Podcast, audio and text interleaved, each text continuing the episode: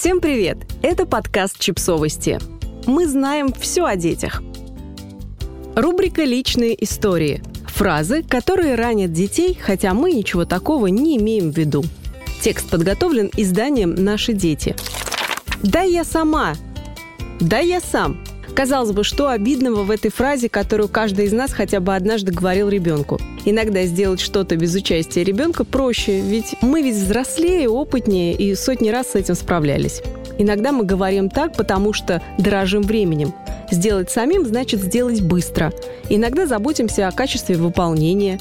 Слепленные нами пельмени уж точно не расползутся в кипящей воде, так что нет смысла включать в процесс лепки пятилетку – Конечно, проще обойтись без такой помощи. Удивительно, но среди причин, почему мы используем эту фразу, нет ни одной негативной.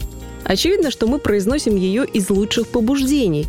А между тем, в топе обесценивающих фраз именно это стоит под номером один. И именно она может послужить отправной точкой для формирования детской неуверенности. Ребенок не будет верить в свои силы, будет бояться сделать что-то сам, особенно это касается нового незнакомого дела. Стеснение по поводу проявления инициативы – тоже следствие родительского «да я сам». Маша может, а ты что, хуже? Сколько бы психологи не твердили, прекратите сравнивать ребенка с кем бы то ни было, мы снова и снова выдаем что-то из разряда «Почему у тебя три по географии, если у Коли пятерка?» Или вот это почти хрестоматийное «А чем ты хуже?» Мои двойняшки пошли в один и тот же первый класс. Дочь любила учиться и очень старалась, чем всегда радовала учительницу. А сын, видимо, к серьезной учебе был еще не готов. Витал в облаках, отвлекался. И тогда учительница стала делать ему замечание сравнения. «Бери пример сестры. Почему твоя сестра все поняла, а ты нет?» Попросишь сестру дома тебя научить решать такие задачи. Сейчас у меня на это нет времени. Из дружных брата и сестры мои дети превратились в колючих ежиков и перестали вместе не то что играть, разговаривать. Негатив исходил от сына, и именно у него я выяснила, что причиной его вдруг возникшей нелюбви к сестре стал тот факт, что на ее фоне он в глазах учительницы стабильно хуже, глупее, бездарнее. Ушло достаточно много времени, прежде чем сын снова поверил в себя. Для этого нам пришлось поменять класс, а следовательно и учителя с неприемлемыми для воспитания подходами. Стыдно перед людьми. Удивительно, но любимая фраза наших бабушек, которые, как принято думать, зависели от общественного мнения гораздо сильнее, чем мы, такие уверенные в себе и раскрепощенные, продолжает быть одной из самых популярных воспитательных фраз. Психологи называют ее фразой спасением, подразумевая, что она тот самый домик, в который прячется взрослый. Не желая признать, что пирсинг дочери ей не по душе, мама выразит свое недовольство через незнакомых людей, которым почему-то должно быть дело до того, как выглядит ее дочь. Чем это грозит дочери в будущем? Ей будет трудно самостоятельно принимать решения.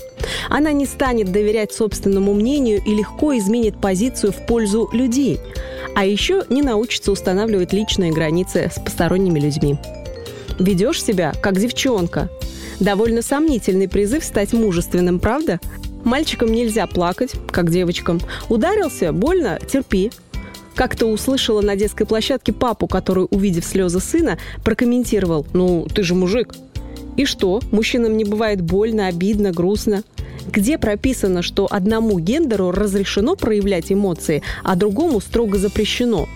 Просто знайте, что большинство клиентов-психотерапевтов – это как раз те взрослые, которых в детстве учили терпеть, несмотря ни на что, улыбаться вместо того, чтобы рыдать, делать вид, что все в порядке, когда на душе кошки скребут.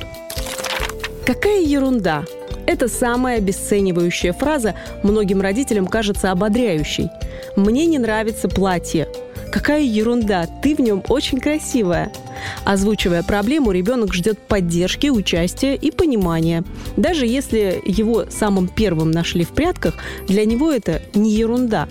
И если у него произошла ссора с друзьями по детской площадке, и вы точно знаете, что через пять минут дети помирятся и о ссоре забудут, не отмахивайтесь от ребенка, иначе он перестанет делиться, будет чувствовать себя ненужным и вырастет замкнутым, одиноким человеком. Подписывайтесь на подкаст, ставьте лайки и оставляйте комментарии. Ссылки на источники в описании к подкасту. До встречи!